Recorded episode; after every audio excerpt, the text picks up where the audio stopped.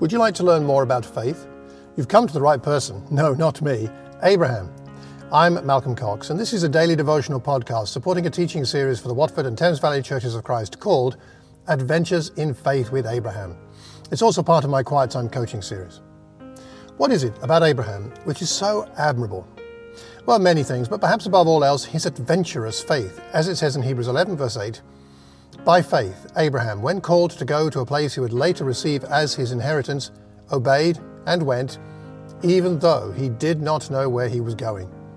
Join me as we step out on a faith adventure with Abraham. Today we continue in chapter 19. By the time Lot reached Zoar, the sun had risen over the land. The Lord rained down burning sulfur on Sodom and Gomorrah from the Lord out of the heavens. Thus, he overthrew those cities and the entire plain, destroying all those living in the cities and also the vegetation in the land.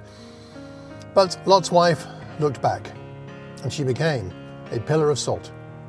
Early the next morning, Abraham got up and returned to the place where he had stood before the Lord. He looked down toward Sodom and Gomorrah, toward all the land of the plain, and he saw dense smoke rising from the land, like smoke from a furnace. So, when God destroyed the cities of the plain, he remembered Abraham and he brought Lot out of the catastrophe that overthrew the cities where Lot had lived. What are we seeing here? God pays attention to sincere prayers.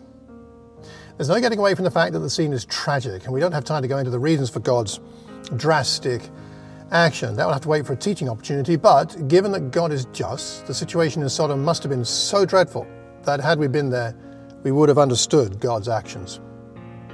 Perhaps the key phrase in this section is, He remembered Abraham. What does that mean? Had the Lord forgotten him? Unlikely. It seems that although Abraham's intercessory prayers did not save Sodom, they influenced the Lord in rescuing Lot and his family. As Abraham surveys the wreckage of Sodom, we do not know whether he is aware that Lot has been rescued. For all he knows, his prayers were inadequate and a waste of time. Yet God, in his friendship with Abraham and in honoring his covenant with him, has attended to his prayers and rescued his nephew. Sometimes we pray and, and don't see our prayers answered, or at least we don't see them answered before our eyes. Who knows what effect they're having in places we cannot see? No intercessory prayer is wasted. It has its effect on somebody, somewhere. We may never be aware of the full impact of our prayers until we're in the next life. God always remembers you and your prayers. Our prayer point for today ask God to grant you the confidence that He always remembers you and your prayers.